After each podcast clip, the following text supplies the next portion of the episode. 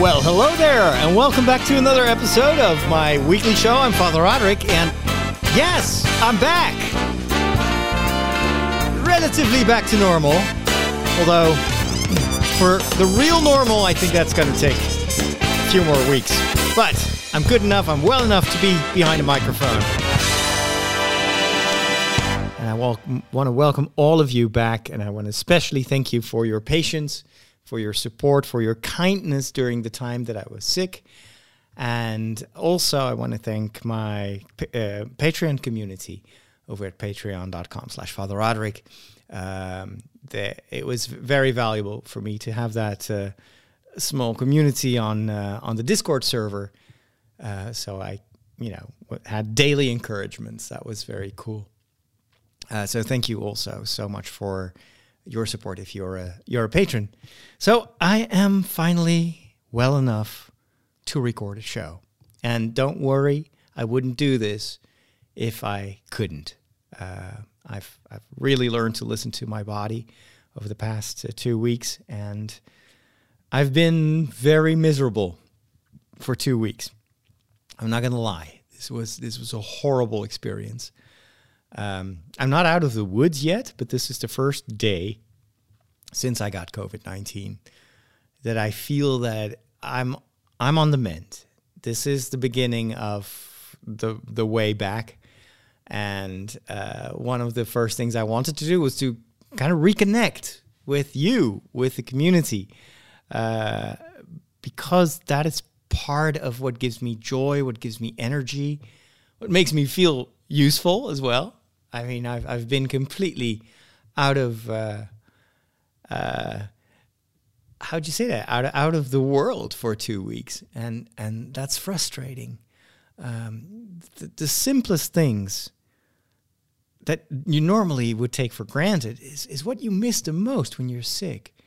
Just being able to order takeaway Chinese, for instance, or eat a pizza. Oh my gosh, I've been craving pizza multiple times, and I I I can't get to it. I, I so I've been eating healthy for two weeks, um, and for one week I didn't even had I didn't even have uh, a sense of smell or taste.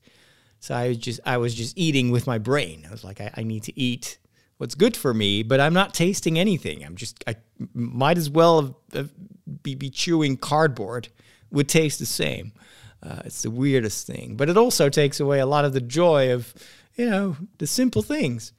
Uh, not being able to go outside, uh, how much I've longed for a for a walk, let alone a run. You know, I don't think I'll be able to run for a while because I'm still recovering, and COVID has sometimes very long, lingering effects. So, I. Um, I'm already kind of preparing myself for for a very slow uh, uh, return to normality, and maybe you know maybe I'll just have to stick with with walking or or biking.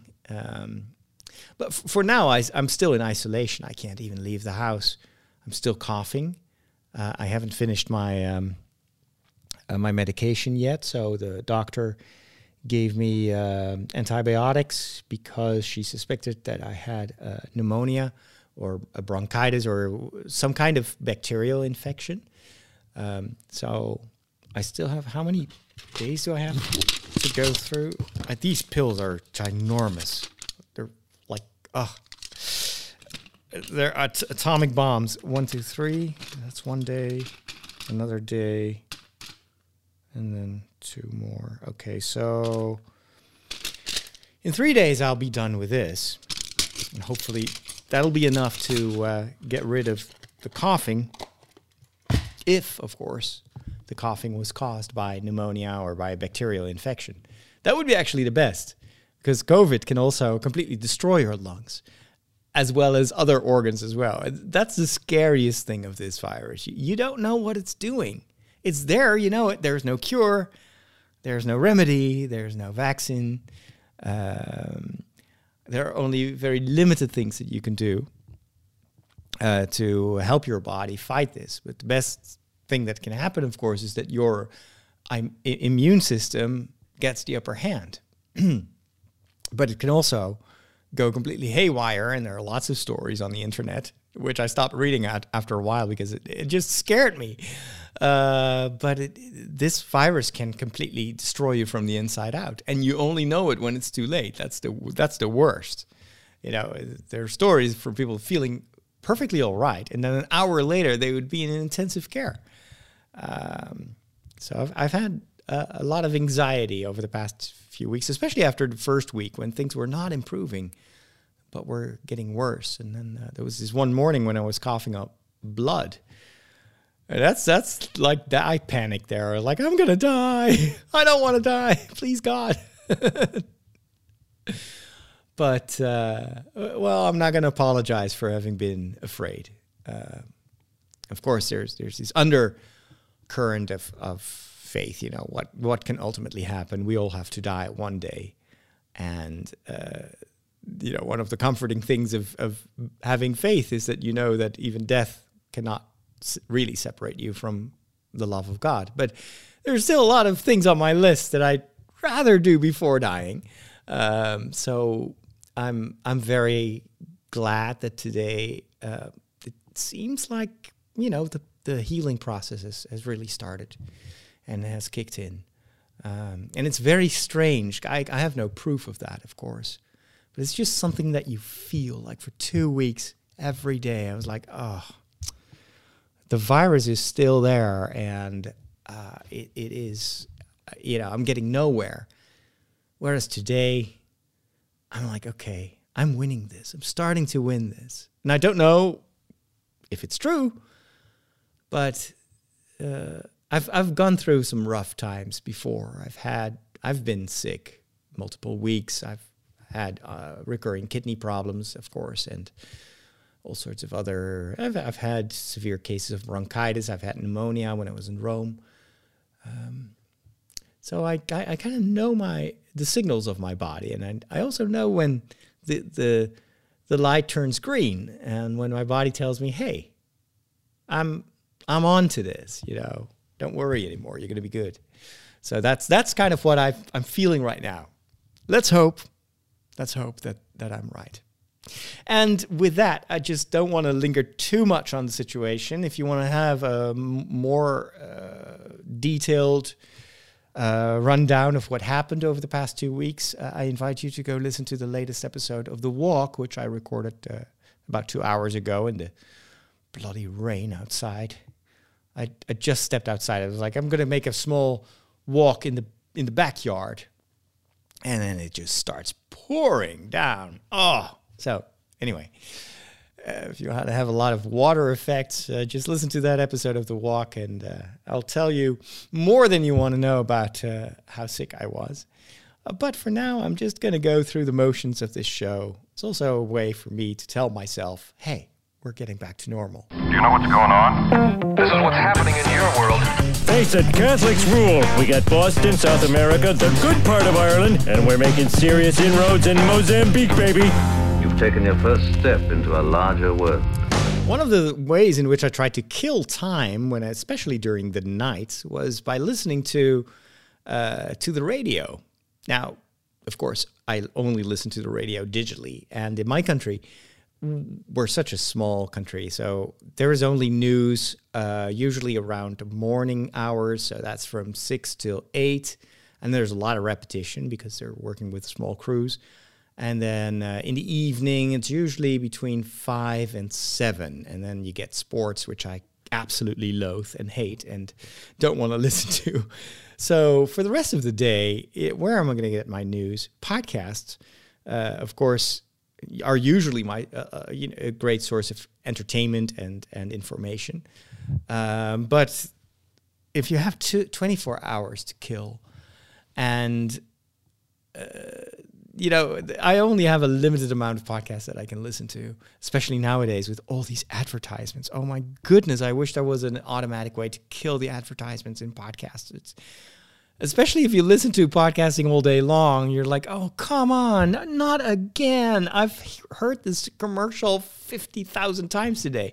And they, they all use the same sponsors and say, "Oh, man, I, I promise you, you will never hear advertisements on this show because I hate advertisements myself.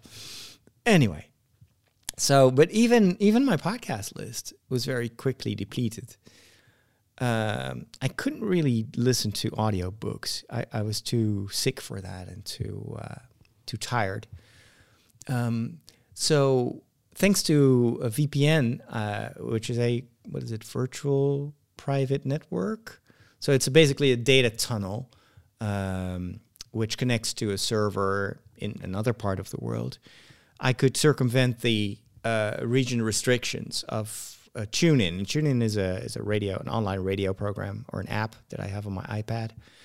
Um, and normally you can't listen to American radio stations. So you, you click on a news station and it will tell you um, that it's not available in my region, in my area of the world. But thanks to VPN, I could connect to servers in the US. So I was able to listen to uh, some of those online 24 hour radio stations. Um, and that, for some reason, was, uh, was strangely comforting. That even though you, you know that you're sick and you can't participate in the world, at least you, from day to day, I was able to follow what was happening. Um, and I don't think I've ever followed the news this closely uh, as as I did in the past two weeks. Now, sometimes even that would get boring because you know how much the news in the United States is currently uh, dominated uh, by by the the uh, upcoming election and by every single uh, move that the political players make or don't make or seem to make or ugh.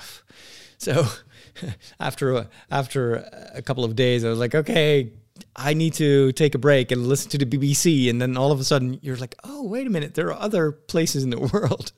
There's more happening than just you know Biden versus versus Trump uh, which is which is really uh, uh, helpful to realize.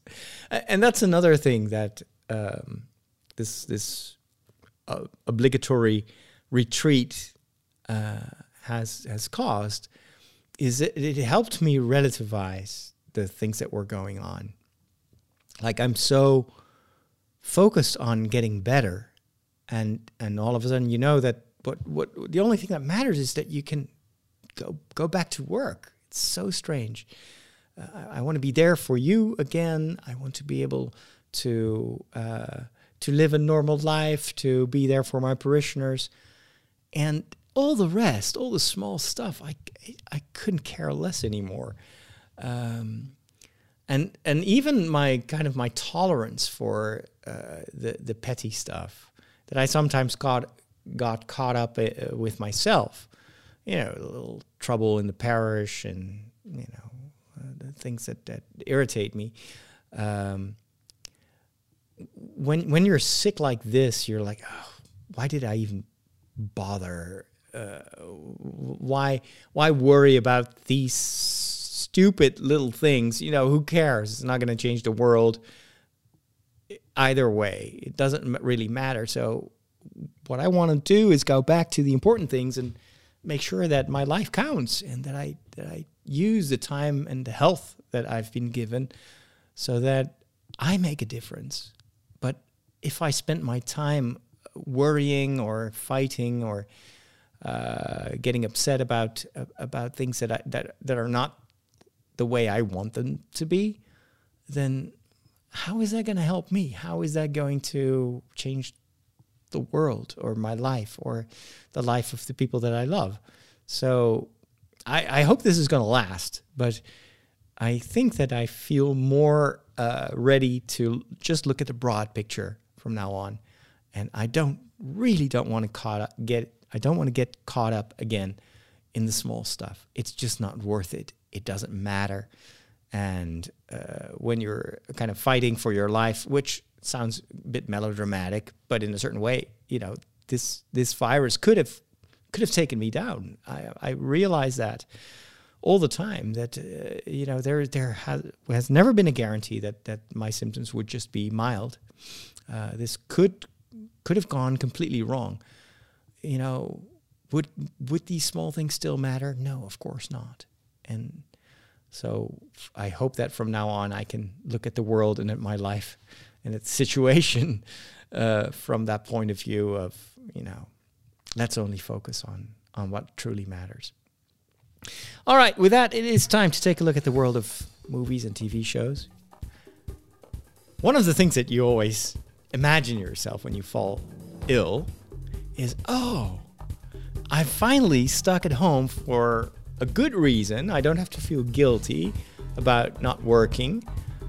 I can now just sit in front of the TV and, and binge watch Netflix day after day. Um, and, you know, I'm sick, so I'm just going to take advantage of it. How do you not like movies? They're predictable. Like the guy gets the girl, and that kid sees dead people, and Darth Vader is Luke's father. Not liking movies is like not liking puppies. They're fine. I just get bored and never make it to the end. You know, you need a movie education. You need a movication. I'm gonna give it to you.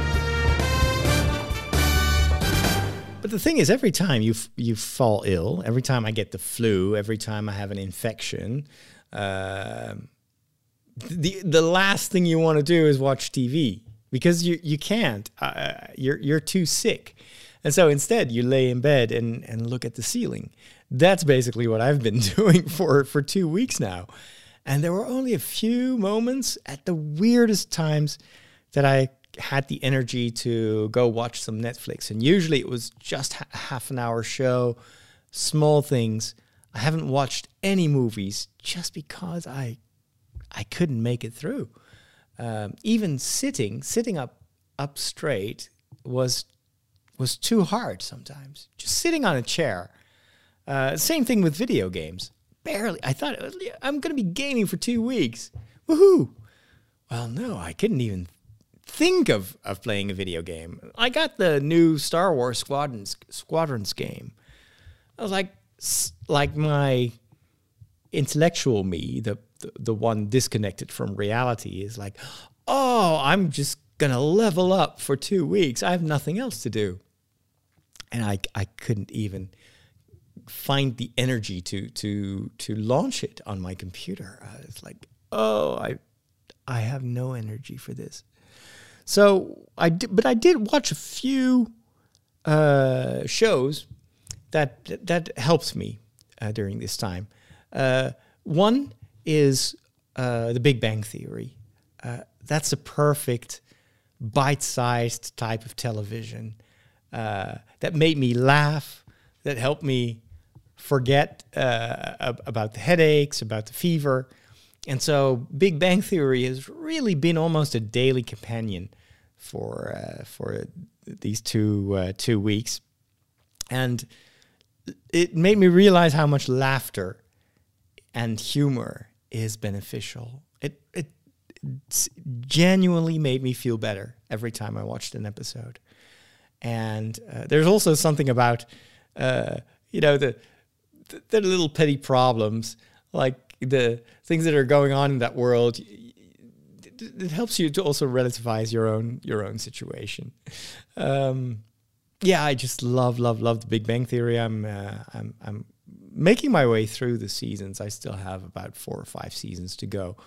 Um, and i'm going through it slowly because i just want to enjoy it while it lasts.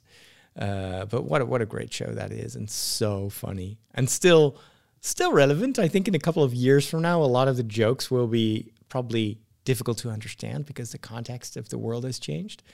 But uh, there's still a lot that i that i can laugh about uh, especially now that they're kind of in the in the time this was recorded for instance when game of thrones was on television and stuff and they're like oh god that's just recent history uh, if you if you go back now and watch friends or cheers that that feels really old because well it's it's it's a lot older than the Big Bang Theory. Um, but the, the the the human interaction between the characters on the Big Bang Theory, I think that's something that will always stay funny. It's like The Office. Um, it it there's it doesn't age it doesn't age too much because it's all about you know the the friendship and you know the situations the relational situations. Um i also enjoyed watching the most of season one of avatar the last airbender. I was really surprised how much that show changes uh, halfway through the season from something clearly geared towards kids to a much darker, much more serious story with a lot of good life lessons. Um, and I'm amazed to see how, even in the first season, that show is getting to maturity and is keeping me hooked. And now I definitely want to go through the entire series, as well as the Legend of Korra, which is a, kind of a sequel uh, to the to the story uh, many years later. And I've heard that it's equally good. So uh, still have a lot of episodes to go, but I also enjoyed that. I also enjoyed kind of the uh, the storytelling. This is very much the kind of uh, storytelling that I like. It's entertaining, but there's also depth. There is also a certain morality to the story. There, there's things to discover, to learn. Um, so in, in that sense, it's more of a fairy tale, uh, just like Star Wars is. Um, speaking of which, of course, a lot of people that are involved in Avatar: The Last Airbender later on uh, joined Lucasfilm and, and, and worked on on the various animated series there. So um, you you can tell that there is similarity in in storytelling. Uh, watched one episode of Rick and Morty uh, the other day, uh, and I know how much of a cult following that series has, but to me, it's still it's- I, I've never really been a fan. Um, there, there, there is something nihilistic about that show that I don't like. Something, well, ju- just this idea of morality and what's what's what can we learn from this? That's completely absent in Rick and Morty. Um, so, especially the character of Rick is off-putting to me. Um, it's a very, very self-centered guy, and I don't know. It's even the humor is a bit uh, too too strange. It's just not my thing. Uh, although you know it is very well produced, and but it, it really doesn't work for me. I, I mean, I'm, it's definitely it's never going to be one of my favorite series. I apologize to all the fans of Rick and Morty out there. And then uh, one uh, other series that I've been, well, binge watching is a big word, but that I've been watching quite a bit is the second season of Ozark. And oh, that series is dark. That is so dark. Um, in in some ways, it does remind me a bit of uh, Breaking Bad. How you know that show was also going downhill more and more, and it started to really get dark. A lot of gruesomeness, but uh, Ozark doesn't have the humor. Actually, doesn't have any humor at all. No, not that I. I'm I'm trying to find like, is there any example of something funny? There is not. It's all very gloomy and dark.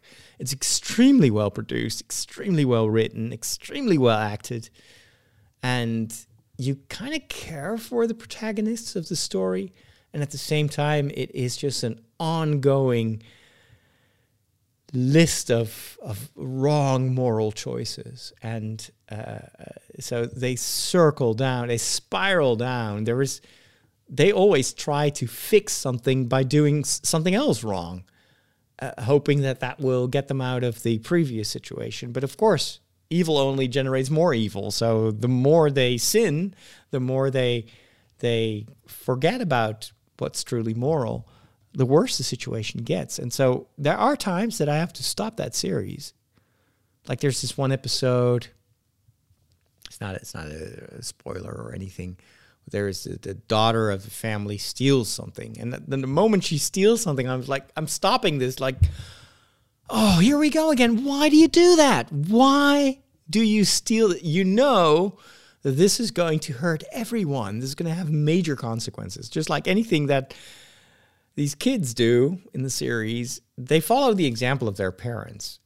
Um, and because their parents are constantly justifying their own actions by, by telling themselves that they do it to survive, to protect the family, the, the morality of everything gets so murky that they don't know what is the moral thing to do anymore. And so the kids don't have a compass. They don't have examples anymore. And uh, even the representatives of the law are also completely immoral. So there is, and that's the hard thing of Ozark. There are no good people in that series. That's hard to watch from from time to time. And at the same time, that what makes it compelling is you still want re- a resolution. You still want some for that this family survives and that they, in some way or another, get out of that terrible situation. But every episode shows you more and more dumb choices that they make. Uh, and and the, the the series, and, and, that that makes me think a lot is, is is presenting it from the point of view that uh, choosing to do morally objectionable things is sometimes the only thing you can do. If you have to choose between your family getting killed by, you know, those drug cartels or killing someone yourself, well, let's do the latter because we don't want to get killed. Um, so, but it's it, it's it never shows you a, a moral way out, um, and that is maybe sometimes the reality in certain situations. But you still would love to see something happening in that series that gives you a little bit of a oh, so but there is a different way to to deal with situations like this. Um, I've always looked at these as uh, stories like these as as very remote from reality, um, especially if you work as a priest in the church and you're like, oh my gosh, are people really that bad? I, I tend to have a very optimistic view on, on about people's behavior, and I'm always shocked when I see real evil. Um, uh, but then again, it's uh, you sometimes hear these stories from like like just not so long ago in the Vatican, this cardinal who was basically kicked out by Pope Francis because of his financial uh, um, machinations. How would you classify them? So he's basically doing all sorts of uh, financial trickery to benefit his own family, and, uh, and there are even rumors that he wired money to Australia to influence the um, process against uh, Cardinal Pell, because Cardinal Pell was onto him. Um, now, of course, all that still needs to be examined, but these are things that even Dan Brown didn't come up with. And you're like, how how can you work in the Vatican as a cardinal and celebrate mass and and encounter people that ask for your blessing when you do stuff like that? And, and uh, of course, it, it, all this will still need to be proven, um, and you have to presume that someone is innocent uh, until proven guilty. But the fact that Pope Francis kicked him out and, and, and robbed him from his rights as a cardinal, I don't think that that anyone would do that without sufficient proof that, uh, that there is something completely wrong here. And having lived for two years in, in Rome, I know that uh, there is a lot uh, going on in that church that doesn't uh, uh, that that, that you, you, well that wouldn't survive the light of day. Um, the crisis in the Catholic Church doesn't come out of nowhere; it comes from within, and there uh, there is uh, a, a lot of corruption on the inside on on the local level. Just this the this story the other day of this priest. Have you heard about that? A a priest that has been ordained in 2013, who was caught in a church performing sexual acts on the altar with two women uh, and filming everything. I mean, it's like that is so outrageous, so evil. You really wonder is this just normal deprivation? is this just someone who's lost his mind? Uh, or, or is there something worse? Is this just, it's di- almost diabolical? I mean, I'm I'm not one of those people who immediately will will, will blame the devil for everything because sometimes that can also detract from our own responsibility. But sometimes the things that you see in the church, you're like, how do you explain that?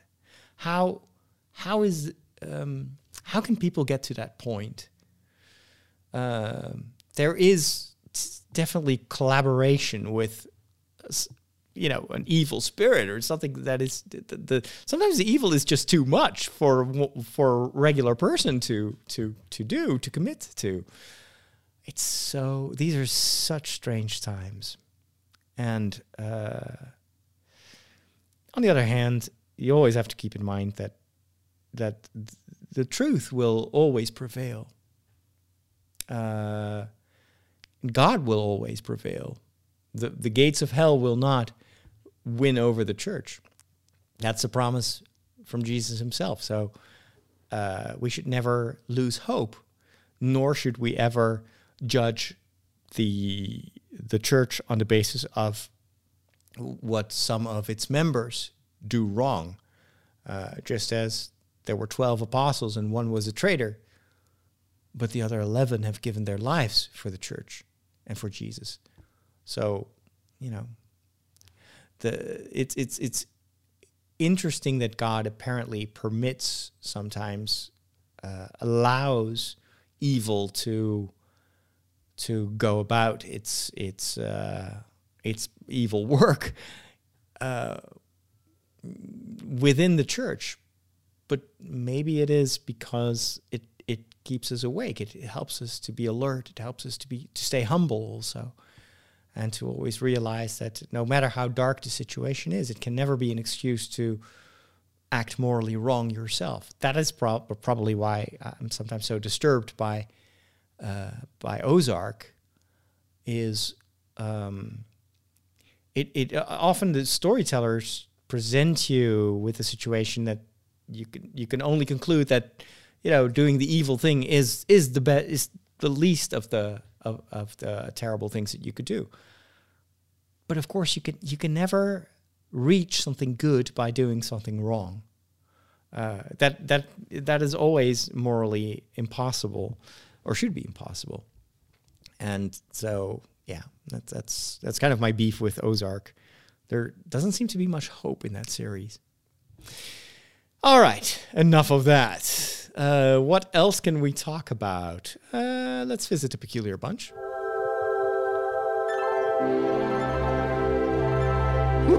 Catholics rock!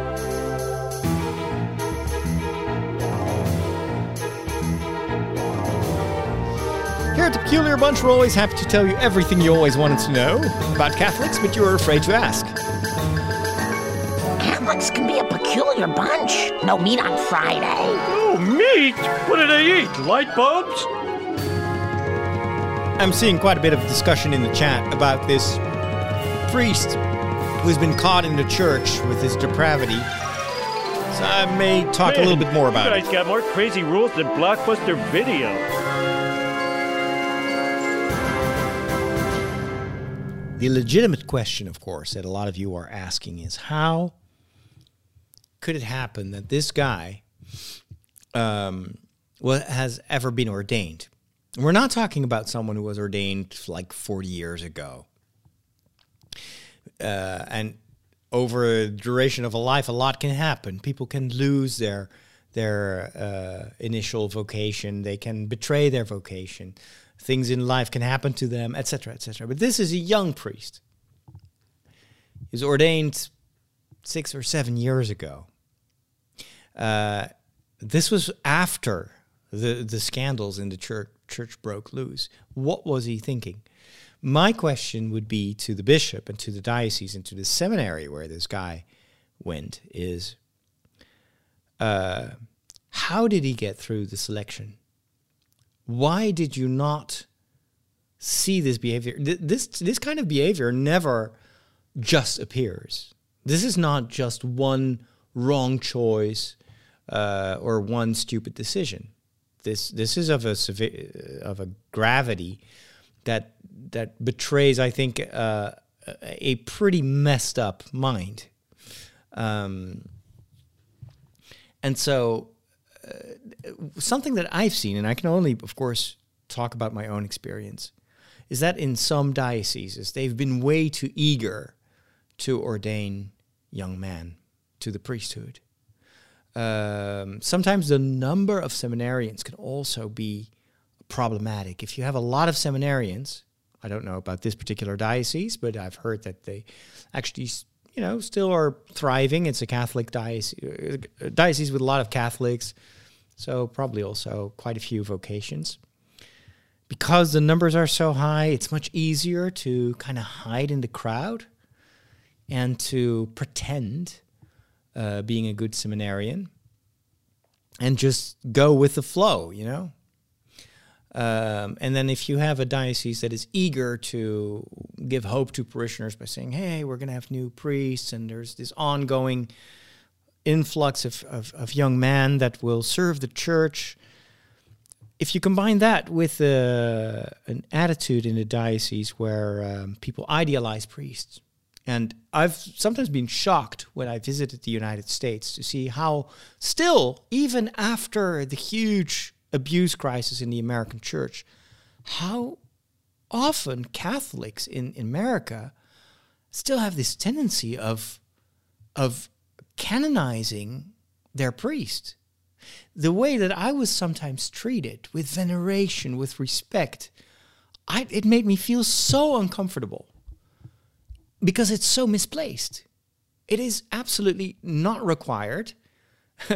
Actually, there there are there are many many uh, ways in which Jesus always tries to avoid any type of, of of adoration of himself or his followers, where he he wants to be a slave. He wants to humble himself as much as possible. So where did we get that from? This attitude. It's a very clerical attitude, and and maybe it from an, from the outside it may look as something virtuous. You know, uh, cherish your priests and uh, take good care of them and talk about them with respect. But sometimes I think you can also go too far. Like I remember, and this is something that I've actually had, uh, well, not really fights, but really felt uncomfortable when my friends over at SQPN and the community, the community of, of podcast listeners and fans, if I would meet them uh, during a conference, everybody would call me father, father, father, father. I was like, hey, just call me Roderick, you know, like my Star Wars friends. There's a huge difference. I, I before I did podcasting, I was very big into the Star Wars scene. And so a lot of my friends in the US first were not Catholic and only knew me as Rod. Everybody would call me Rod, probably a play on, you know, Golden Rod. For my Star Wars friends, whenever I went to the US, it was like, hey, Rod, it's good to see you. Even after I was ordained, or actually I had already been ordained, but it was still Rod. And it makes made me feel just normal.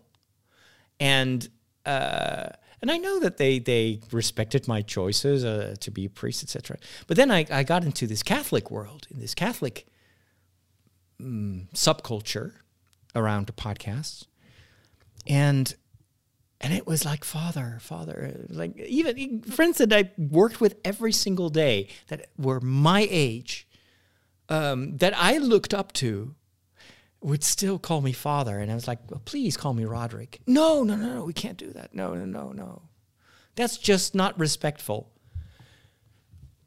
I, it just freaked me out, honestly. That's just not the the way we, we treat priests uh, here in the Netherlands. Even there's been a time that we would even call the bishop by his first name.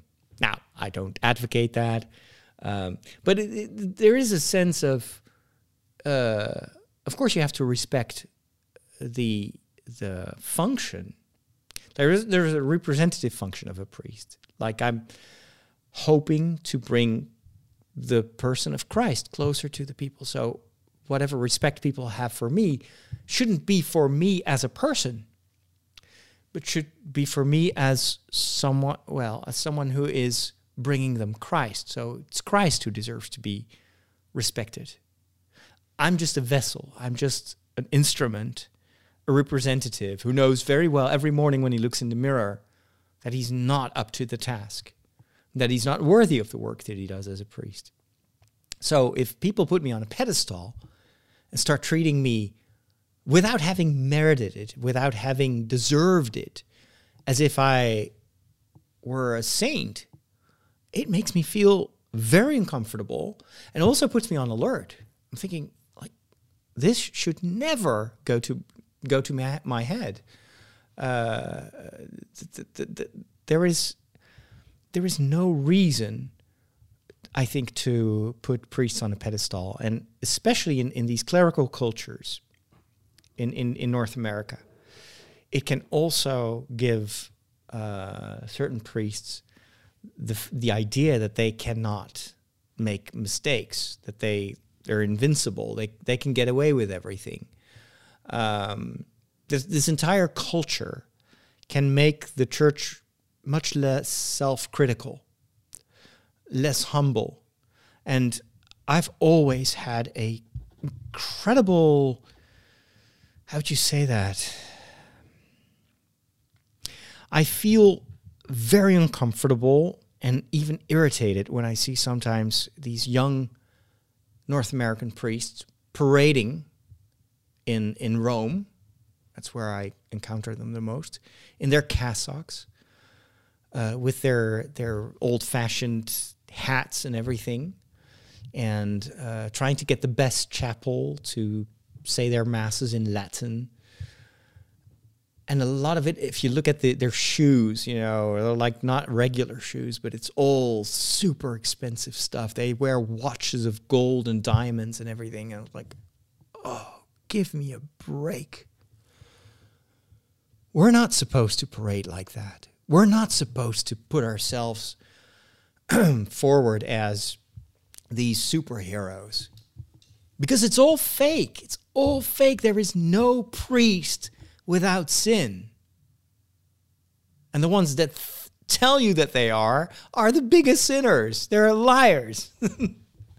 so there is no reason for any priest to feel better than anyone. But what if someone has been to confession and is in state of grace? Well, especially those will will know that they have to be humble and that they have to keep their their eyes on the ground because they they have confessed their sins. They have they have made explicit how little what they what they are to other people is their own merit. I wish that the Catholic Church would be more aware of that. And uh, you sometimes see the consequences of what happens when these young priests are put on a pedestal and have no one who tells them, uh, hey, Jimmy, or, or, or Mark, or whatever his name is. And not, not, oh, Father, may I suggest that? No, just, hey, Jimmy. I've seen that you're very uncomfortable about, around women, that you make sexist jokes, that you you wear you buy all this expensive stuff and you parade around like you know, model from Prada. What are you doing? What's going on in your life? If, if, if there's no one around that will confront priests with their behavior, then you get this, this split personality. You get some people that, that will start to live a life of projection. They want the world to, to treat them with gloves, you know? Oh, this priest is so holy and saint. But in their behavior, you see the disdain. You see their.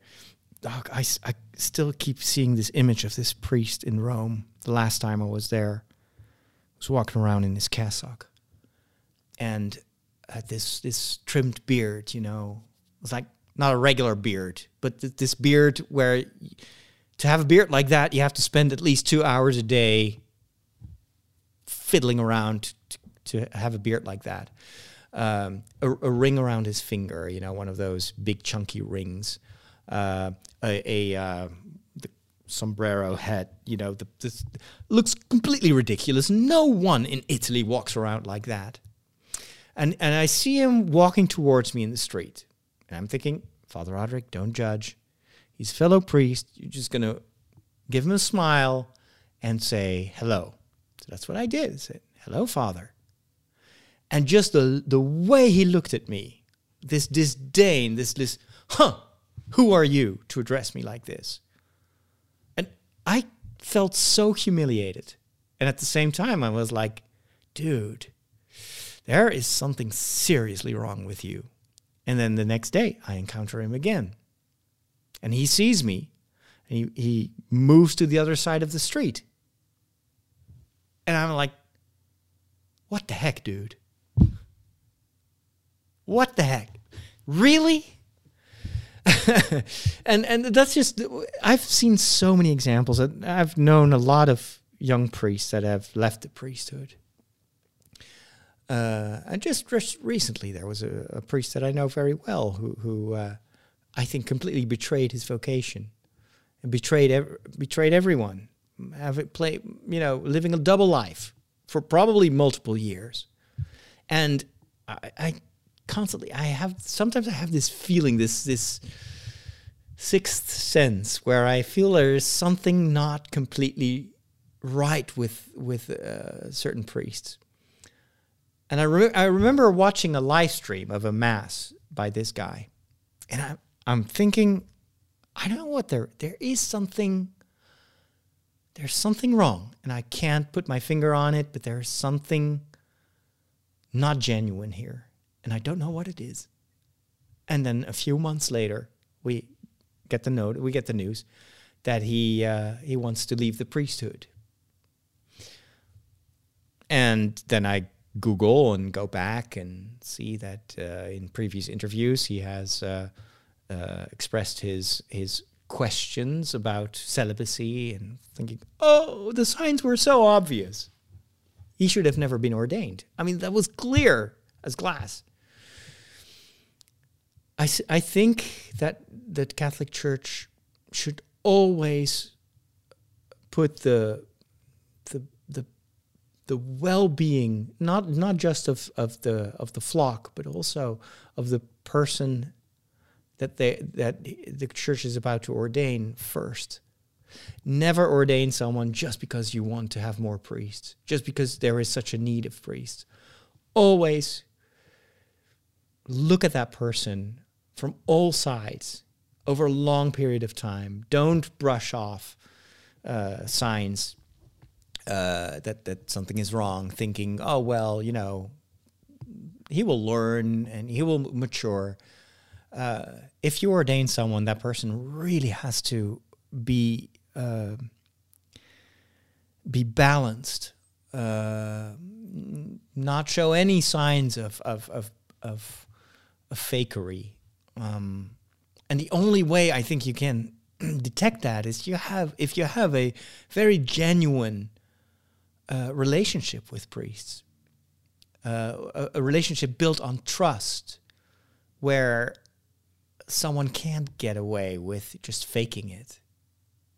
And I think that sometimes that will require a totally different way of organizing seminaries, with much more I, attention for human sciences, psychology, sociology, with different people judging candidates, not just men, not just priests, not just bishops. Why is it that in some seminaries it is forbidden for women to be on the premises unless they're above 65 years old? That is a fact in the Netherlands. I know that there are seminaries that have that rule. I mean, that's insane. That's completely insane. And then they're surprised that people leave the priesthood all of a sudden. And I'm thinking, what do you mean all of a sudden? Like, I, I've felt that there was something wrong. Am I the only one? Probably not. But no one dares to say anything because, eh, father, father, this, father, that. Let's get real. The world is tough and dangerous. And the job of being a priest requires honesty, humility, uh, a very good awareness of where your what your flaws are, and also uh, the freedom, the inner freedom, to talk about that with people that you trust. if those parameters are not there, then disaster is going to happen. Um, how can criminals get to the top in the Vatican? It can only be if there is an environment that is willing to cover it up, that is willing to look the other way. I'm personally very glad that Pope Francis doesn't look away. Um, I think that popes in the past have done that way too much. It's one of the big points of criticism for, to uh, Pope John Paul II. He must have known that some people were were were cheating, were uh, were were cr- criminally involved in in in, in all sorts of uh, things, but he chose to do nothing. I don't think that we can look away anymore. the damage is too great, and the challenge of leading in in the world that we currently have is too is too great as well. Our world is in distress, doesn't know where to go, even doesn't really sometimes believe anymore that that politicians can help, that their vote matters. The church needs to lead, but it, it needs first to heal itself. Because you can only lead if you follow the example of, of, Jesus, who, who leads us. And unless you follow in his footsteps and, and, and are humble like he was humble, only then can you mean something to the world. And otherwise, why bother? Why become a priest? That's the biggest question that I have for, for guys like the one in the news. Why did you let yourself be ordained if this was going on in your life? Why? You could have done so many other things with, with your life. Or maybe that was the problem. Maybe there was no alternative. Maybe you were in student debt because, I don't know, sometimes they have to pay for their own formation. Maybe they would never get through the rounds in any other type of formation. Maybe the church was a safe haven where they could hide and they could lead this double life. But that can only happen if there is an environment that condones it and allows it to happen. And so a one priest who sins and falls off the of the bandwagon is always a sign of, of something more systemic that is going on and that should be corrected. So it's not enough to punish the priest and to burn the altar like the bishop did. That is outside. Of course, you have to make a statement, but the much more important thing to do is to go and look at your own seminary and ask yourself how how was this allowed to happen? Why didn't we catch this earlier on? It says something about formation. It also says something about the way this priest has probably been abandoned, after being ordained. Just some random thoughts. I know I've been on my soapbox, but uh, this gets under my skin, as you can tell. All right. Do I have anything more optimistic to talk about? I'd, love to give you a review of Fratelli Tutti, the new encyclical letter of Pope Francis, but I haven't had the energy yet to read it. So you'll you'll keep that. Uh, uh, I'll, I'll, I'll keep that for you in, in, in one of the future episodes. Um, let's quickly talk about about stories. When did you become an expert in thermonuclear astrophysics? Last night. The packet. The extraction theory papers. Am I the only one who did the reading? Well, I didn't do much reading. I did. I did read some some comics though, uh, and I will review uh, a specific series that I never thought I would enjoy. Um, Marvel's MODOK. I'll review that on um, Father Roderick to the max.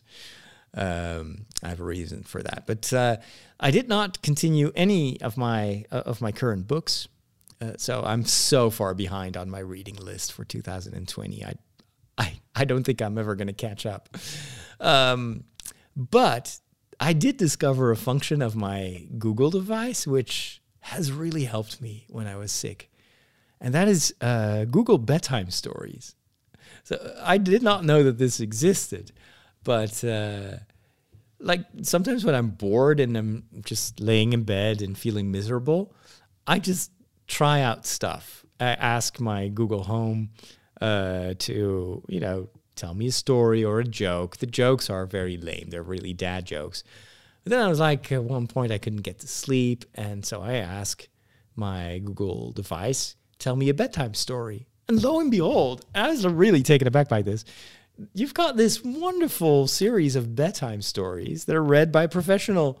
This is not just a computer voice telling you this story. This is professional voice artist reading you a fairy tale. And it's it's a huge collection of, of, of stories, and they're wonderfully told. The thing is, they're just boring enough to get you to sleep. So at first, I was listening with the wrong mindset. I was thinking, oh, there's going to be this hilarious twist at the end. And then I don't even remember how the story ends. So there's this one story of uh, the uh, the king and the geese and so there once was a king, and blah, blah, blah, and just goes on and on and on. And you're like, okay, there's going to be something with a geese and where he's going to turn into a, a bird or whatever. And then, and, and that's why the king had geese. Okay. uh, what was the point of this story? But it's told in such a way that you keep listening. And it's got this really uh, fairy tale vibe to it. Um, but the stories themselves are usually quite inconsequential and I don't know, just a little bit vague. Uh, but it, that's probably exactly what they, these stories are supposed to do with you, or when you're, I, they're geared towards kids. So it's probably just to to replace the moms and dads that don't have time to read their kids a, a bedtime story. But it made me think back of of one of my cherished childhood memories where my brother and I would share the the attic. Uh, we would have beds both sides of the attic. Um, very romantic in a way because the attic was not yet isolated, so it's a wooden wooden roof, slanted roof. If it was raining, you would hear the, the rain on the on, on, on the outside uh, of the roof, the roof tiles, and against the window and there also wasn't a window in that part of the of the attic, so it was kind of a kind of a darker place. And uh, my mom would usually sit on the bed of me or my brother, and would read us a fairy tale. Uh, I still have the fairy tale book uh, that she would read from, and uh, we would both have our favorite fairy tales that we wanted to hear. Um, and sometimes the fairy tales were a little bit too difficult to follow, so we would fall asleep very quickly. But I, I, I always cherish that that idea, and I don't even know if it happened a lot. But the the times that my mom read as a bedtime story uh, were very precious to me. I think my father also sometimes told us stories, but he would just make them up, and then he never really knew where the story was going, but that was totally my dad. So he, would start the story and then I caught up in it and it would make him laugh and we wouldn't even follow anymore. my mom uh, usually didn't have much imagination. Well, she, maybe she had, but she wasn't a very good storyteller. Um, maybe that's a little bit too negative, but my, my dad was always a bit outlandish in his humor, in his uh, imagination. My mom was the opposite. She was very serious. Um, so she would read us these fairy tales. And uh, of course, one of the fairy tales that we heard a lot was the fairy tale of the princess um, and the pea. So she'd, she'd uh, lay on this bed made out of a hundred mattresses, and she would still not sleep because of the this one green pea that was hidden underneath the the, uh, uh, the, the first mattress, and that's when everybody discovered that she was a real princess. Only a real princess would would feel that. Um, simple stories like that, I, we love them, and so having this little Google device reading me similar stories is a joy, and again helps me also to uh, forget about uh, about my current situation and uh, ha- there is something soothing about it something that reconnects you with your childhood and and has a f- almost physical effect on how I feel. So highly recommend it try it out. Try just ask for read me a bedtime story and see what the story is that uh, that Google will come up with. It's just of those one of these great things of of new technology. All right, with that, one more topic and then we're going to wrap things up. We are on the cutting edge of technology. Wow. Well, what does that mean? Just plug it in. It's going to say, hey, I see you plugged in a new device. And it's going to load in the appropriate drivers. You'll notice that this scanner built, whoa. Well, all your technology stuff, it just ends in disaster. But there is one more thing. Technology. I I kind of regret it getting this uh, uh, Chinese uh, smartwatch, or it's not really a smartwatch. It's just a step counter. Because I remember uh, debating w- whether to get this one. This, this was super cheap. It was twenty bucks or something, twenty five bucks, or to get the slightly more advanced one that would have uh, a an oxygen saturation uh, chip or, or, or meter. And I'm thinking, okay, well, well, I just need my heartbeat. I need something to count my steps, something that uh, can just mm, record the vitals. And, and it's been very useful, especially for my heartbeat, because that I, ha- I have a, a good overview over the past two weeks. Uh, and my heartbeat is actually much higher than it used to be. So it's a sign my heart has to work harder to pump the blood around, probably because the oxygen level of my blood is a bit lower than normal.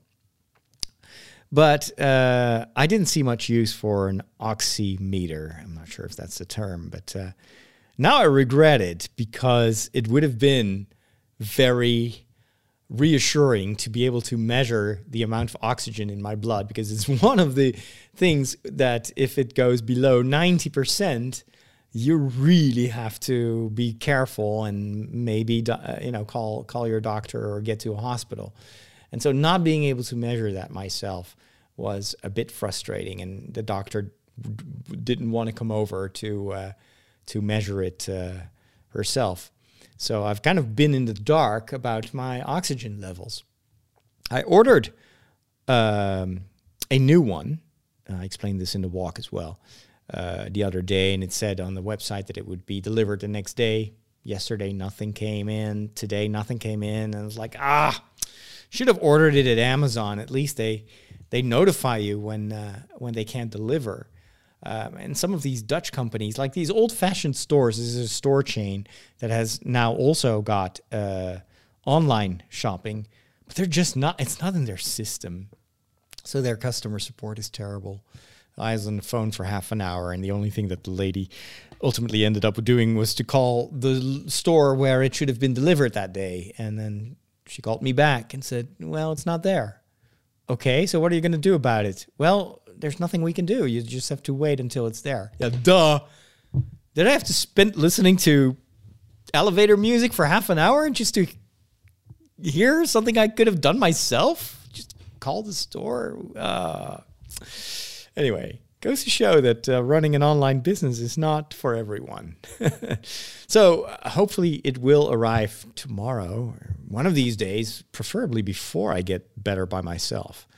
Because um, what good is it to meet my blood oxygen saturation in my blood when I'm feeling quite all right?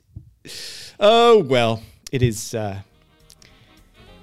it, fortunately, I'm I'm doing well and I'm on the mend. So hopefully, the purchase will be unnecessary. I'll just keep it in case I get sick once more, which I hope will never happen again. I hope that's also the same for you. Don't get COVID. I can tell you on the basis of uh, these past two weeks, you wouldn't wish it on your worst enemy. So stay healthy. Thanks for listening, and see you next week.